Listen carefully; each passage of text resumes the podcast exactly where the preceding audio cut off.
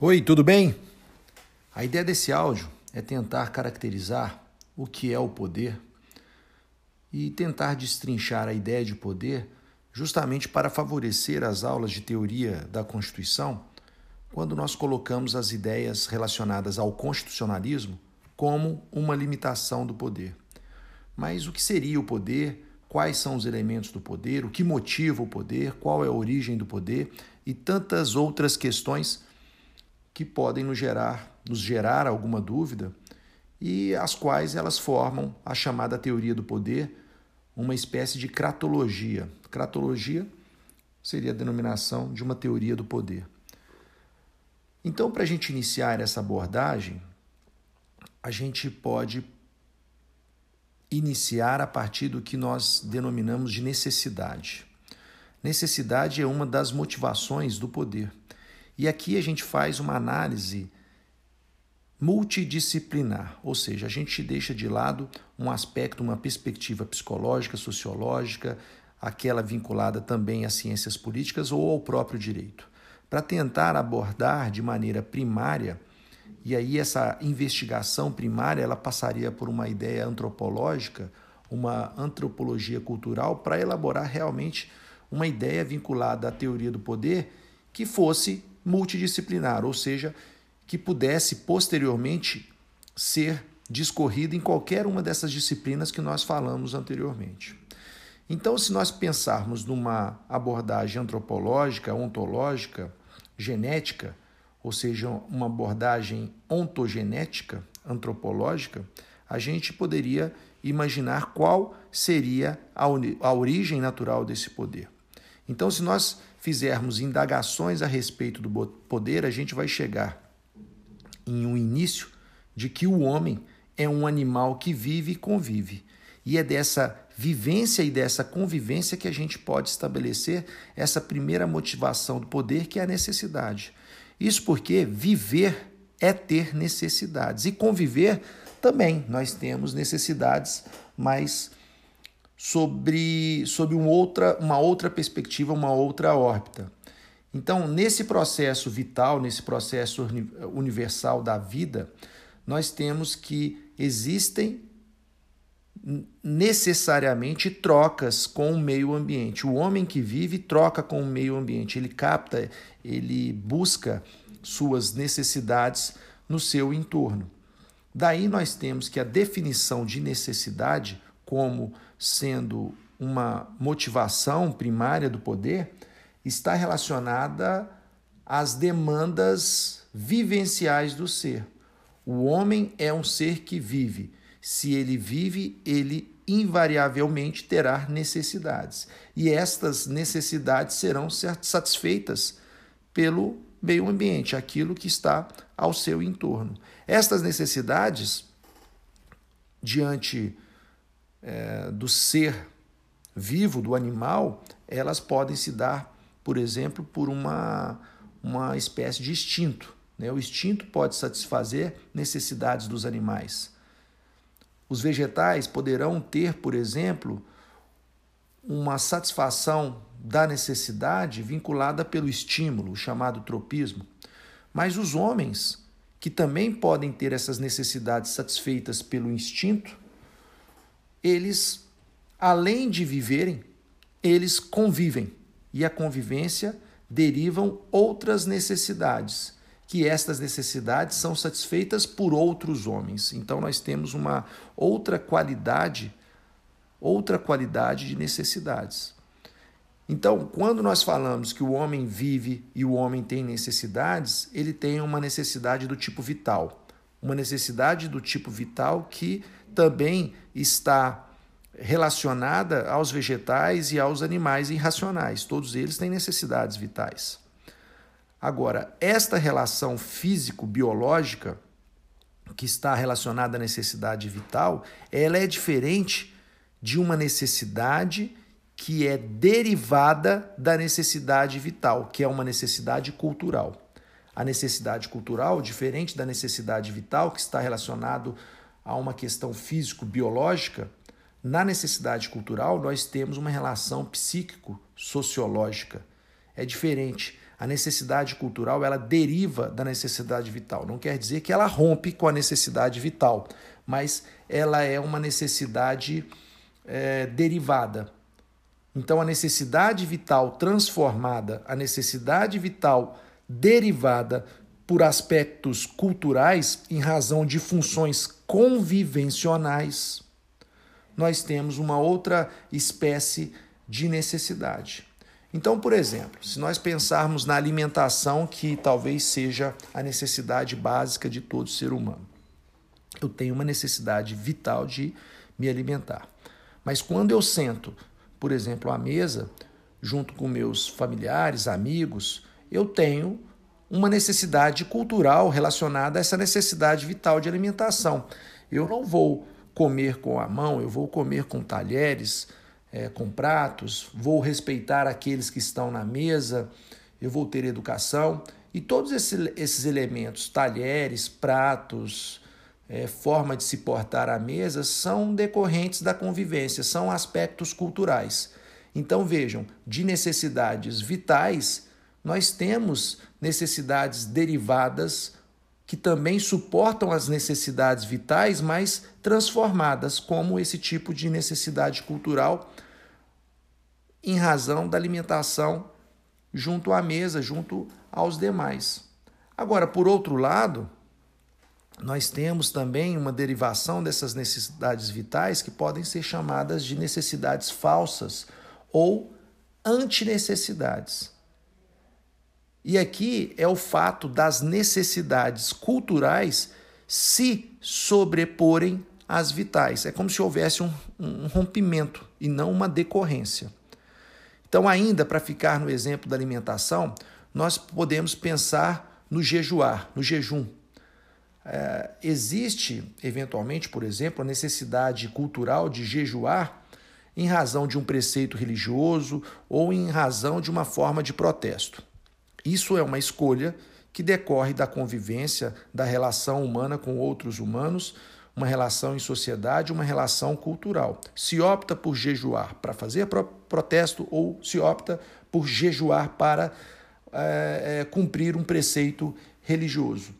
Ocorre que esta prática cultural, ela, de certa maneira, é antagônica à necessidade vital. Porque se eu jejuar, e o jejuar é uma prática cultural, cumpre uma necessidade cultural, ele se contrapõe diretamente à necessidade vital.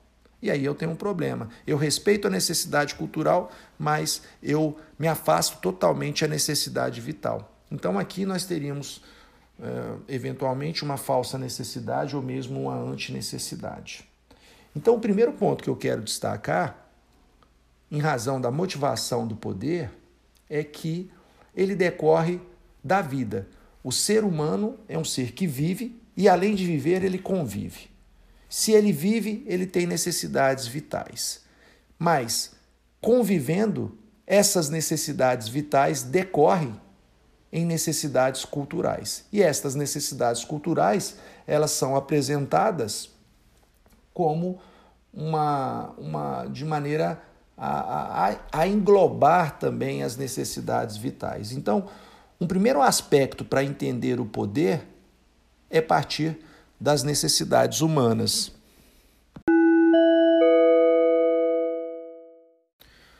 Então, como se diz por aí, segue dama. Vamos dar sequência aqui. O que ocorre quando essa necessidade que eu acabei de dizer, ela se torna consciente para o ser humano? O que ocorre quando a necessidade torna-se consciente? Quando a necessidade torna-se consciente, ela se torna um interesse. Então, o interesse seria um segundo elemento de motivação do poder. A definição de interesse poderia ser dita de maneira breve como a consciência da necessidade.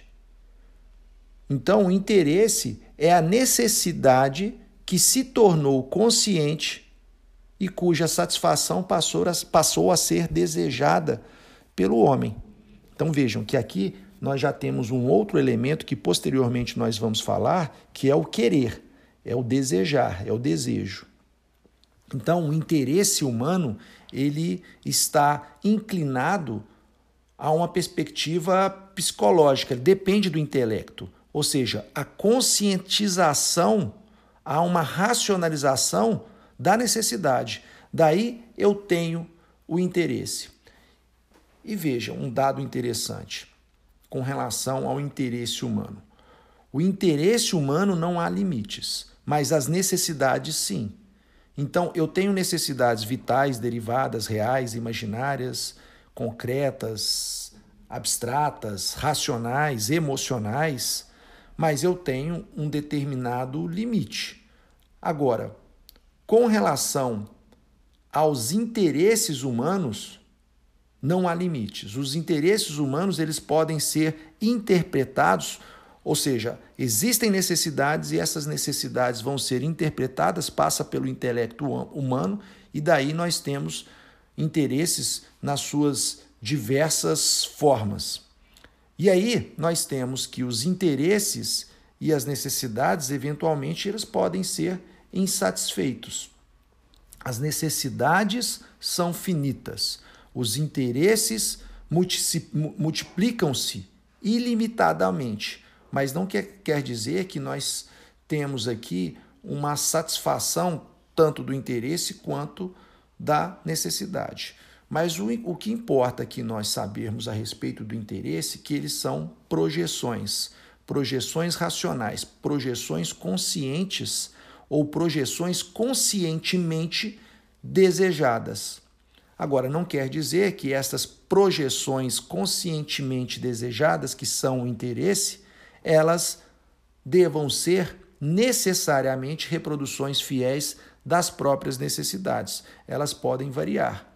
Não quer dizer que uma se liga necessariamente exatamente como um, uma necessidade. O interesse reflete exatamente uma necessidade. Pode haver, e normalmente existe, interesses que são colocados de maneira diversa das necessidades. Agora, o interesse, ele não pressupõe o necessitar. O interesse, ele pressupõe o desejo, ele pressupõe o querer. A intenção, na verdade, é um agir para satisfazer, satisfazer o interesse. Daí nós temos a ideia de vontade, que nós veremos é, posteriormente. Mas, como um segundo elemento de motivação do poder, nós temos o interesse. Então, na sequência, a gente já tem dois elementos. Nós temos uma necessidade que decorre da vida e da convivência do homem com outro homem. E a consciência dessa necessidade surge o que nós chamamos de interesse. Aqui a gente já parte para um ponto crucial do entendimento do poder. Ou seja, quais são os elementos essenciais do poder? E aqui nós temos dois, vontade e capacidade. E eu começo agora a relatar sobre a vontade. A vontade é um impulso de agir que deseja satisfazer um interesse. Vejam que as coisas vão se interligando. Então, se eu tenho um impulso de agir que deseja satisfazer o interesse, eu tenho vontade. Então, o desejo, ele seria a consciência do interesse. E a vontade, a consciência desse desejo. Então, novamente, nós temos questões ou elementos se entrelaçando e a gente está percebendo uma sequência lógica. Então, a vontade é o primeiro elemento do poder como fenômeno humano. E daí nós temos uma sequência mais longa. Nós temos que a vontade é a consciência do desejo. O desejo é a consciência do interesse. O interesse, por sua vez, é a consciência da necessidade. E a necessidade é uma demanda vivencial e convivencial de um ser. E estabelecendo esse elemento vontade como um impulso de agir, que deseja satisfazer o interesse, a vontade é o primeiro elemento do poder, diretamente pensando no poder. Mas ele, isoladamente, não é capaz de instrumentalizar o poder. Falta para ele uma capacidade. Então é disso que nós vamos falar agora.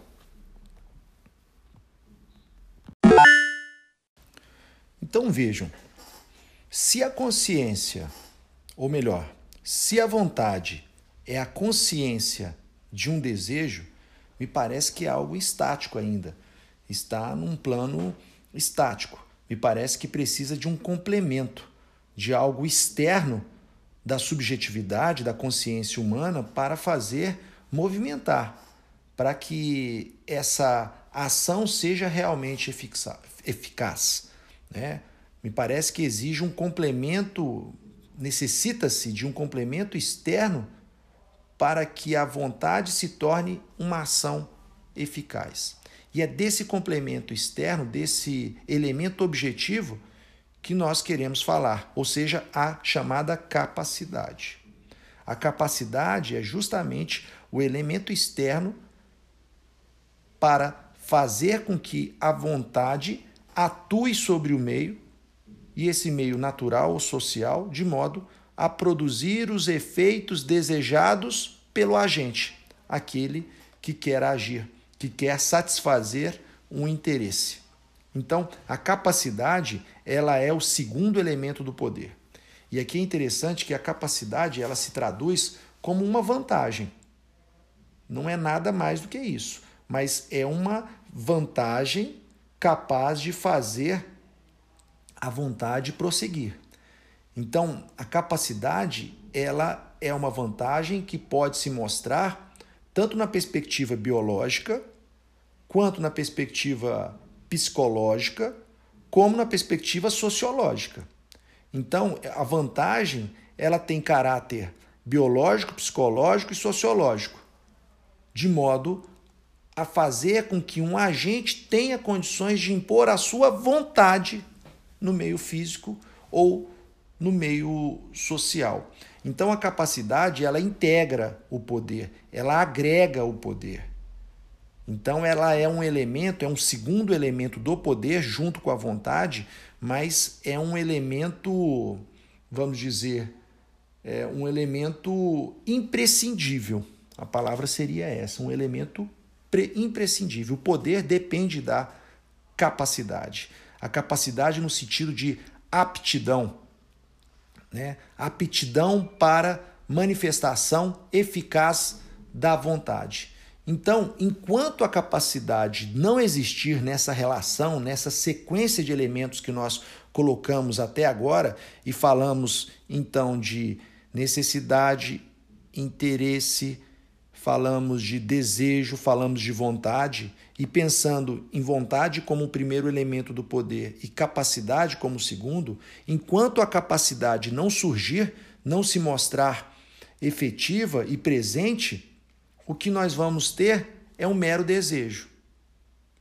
Enquanto a capacidade não surge nessa sequência lógica de elementos, de fatos, de acontecimentos, nós não temos poder, nós temos apenas um querer, nós temos apenas um desejo. Vontade sem capacidade não é uma vontade capaz. Vontade sem capacidade é um mero desejo, é um mero querer. Então é a capacidade que vai fazer com que haja a manifestação eficaz da vontade. Então, a capacidade é um elemento importantíssimo para nós entendermos estas ideias relacionadas ao poder. Agora, nós poderíamos pensar quais seriam os resultados da aplicação do poder. E aí a gente pensa nos chamados objetivos. Então, os objetivos, eles são o resultado, o produto da adequação, olha, da adequação entre o poder e os interesses visados, os interesses projetados, os interesses apontados para o futuro. Então, quando eu consigo é, relacionar, adequar o poder que está disponível aos interesses que eu havia projetado, eu tenho objetivos, mas é, importa... E aqui nós temos que ressaltar que não são as mesmas coisas aqui que o interesse. O interesse são interpretações, é a consciência da necessidade. Os objetivos são é, o produto da adequação do poder disponível com o interesse projetado, com o interesse visado. Então, interesse e objetivo são inconfundíveis, a gente não confunde. O atingimento de um objetivo não significa a satisfação de um interesse. São coisas distintas. Mas os objetivos são importantes porque são resultados que são projetados neste, nesta sequência, vamos chamar de uma sequência lógica do poder, uma sequência mais é, alargada do poder para que a gente possa entender todo o cenário. E aí vem a questão. O poder caracterizado, né? Havendo necessidade, havendo interesse, havendo desejo, havendo vontade, havendo capacidade. E aí, tá tudo certo? O poder, ele desliza facilmente, não tem obstáculos? O poder, ele atua sempre num vácuo, sem nenhuma interferência? A resposta é negativa. Normalmente, o poder, ele vai ter os seus impedimentos próprios, seja o impedimento físico, seja o impedimento social. Então, o poder não atua em um vácuo físico e um vácuo social. A ação humana sempre se mostra presente, criando impedimentos para o exercício do poder. E esses impedimentos, eles podem ser car- caracterizados como óbice, ou seja, impedimentos físicos, em razão da aplicação do poder, ou os chamados antagonismos, né? O antagonismo seria um contrapoder. E aqui nós temos como característica de um antagonismo uma vontade humana contra uma vontade humana. É uma ideia do tipo poder contra poder. Então, o antagonismo, eles são interpostos pela convivência humana. São oposições ativas que resultam de vontades humanas contrapostas. Então é importante que se diga, o poder, depois de encontrado a vontade, depois de caracterizado a partir da capacidade, nós certamente teremos os respectivos antagonismos, os respectivos óbices, ou seja, teremos impedimentos, que esses impedimentos deverão ser, obviamente, ultrapassados, para que esse poder possa ser exercido.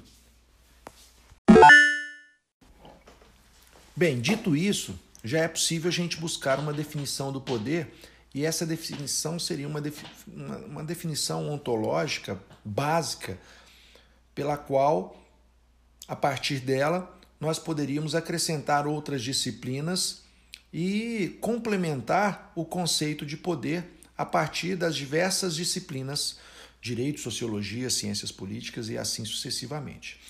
Então, nós temos que responder algumas questões. Por que agir? Esse por que agir, ele está relacionado aos motivos. E nós falamos que motivos relacionados ao poder está diante da, da necessidade e do interesse. Para que agir? Seria uma outra questão, uma outra questão que se coloca, e aí nós estamos relacionados ao objetivo que se pretende chegar. E contra o que agir? E aí nós estamos diante dos impedimentos. Essa seria uma sequência lógica do poder: motivo, objetivo e impedimentos. E se nós pudéssemos expandir esta sequência lógica eh, do poder de maneira integral, nós teríamos, como já dissemos aqui algumas vezes, inicialmente necessidade, interesse, vontade, capacidade, óbice, antagonismo e o objetivo. Com esses elementos em mãos e com estas ideias dadas, nós conseguimos chegar a um conceito básico, um conceito de poder que possa ser utilizado de uma maneira mais clara para nós entendermos os nossos estudos, por exemplo, do constitucionalismo, entendendo que poder sempre é uma relação, o poder é uma projeção de uma vontade, o poder é uma capacidade de produzir efeitos e o poder ele é, se confunde com a própria produção destes efeitos. Então, diante desses elementos do poder, relação, vontade, capacidade e efeitos, a gente pode conseguir chegar e, e amarrá-los, estes elementos, numa definição básica de poder. Então, após esse percurso, nós temos que poder é uma relação na qual a vontade tem capacidade de produzir os efeitos desejados. Então, repetindo, o poder é uma relação, obviamente está ligado ao fato da convivência, nós falamos necessidade, viver e conviver, então o poder é uma relação, na qual a vontade, e vontade aqui é o primeiro elemento do poder, e essa vontade tem capacidade, e aqui a capacidade se faz como segundo elemento do poder, vontade capaz é ter poder, de produzir, de produzir, olha só o objetivo aqui, os efeitos desejados, né? Aquilo que foi é, projetado para o futuro. Então, poder é uma relação na qual a vontade tem capacidade de produzir os efeitos desejados.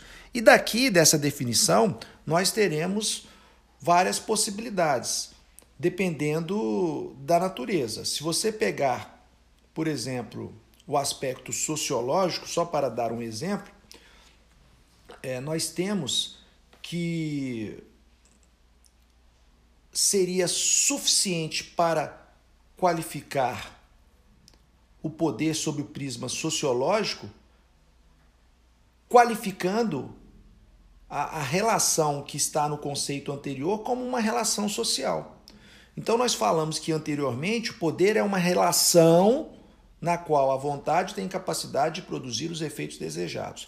Agora, se nós falarmos que poder é uma relação social na qual a vontade tem a capacidade de produzir os efeitos desejados, a gente tem poder no sentido sociológico. Então, se nós pensarmos num aspecto político, né? O aspecto político. No aspecto político, nós temos que a política está relacionada à direção da sociedade. Então, nesse contexto, poder, e aqui falamos anteriormente, que poder é uma relação na qual a vontade tem capacidade de produzir os efeitos desejados. Agora, se eu pensar poder num aspecto político, e obviamente o aspecto político está relacionado à direção da sociedade, e a relação ainda é uma relação social, há uma outra qualificação nesse conceito inicialmente colocado. Então, poder, no sentido político, é uma relação social na qual a vontade tem a capacidade de produzir os efeitos desejados sobre a direção da sociedade. E aqui eu vou é, diferenciando a partir de um conceito inaugural básico diversas outras possibilidades para entender o poder. Então, quando a gente fala em poder político, né, quando a gente fala em limitação do poder, nós podemos pensar nessa perspectiva, ou seja, essa limitação do poder como uma relação social na qual a vontade tem a capacidade de produzir efeitos desejados sobre a direção da sociedade, ou seja, é essa limitação que nos importa. Ok? Espero que tenha sido suficiente. Essa aulinha ou esse áudio foi um pouco longo, mas eu acho que é importante para a gente tentar aqui dessecar o conceito de poder e chegar com um mínimo de base para nós entendermos as aulas, né, remotas e pensando no conceito de constitucionalismo e limitação do poder. Falou, moçada? É isso aí. Q S L, câmbio final. Câmbio desligou. Tchau.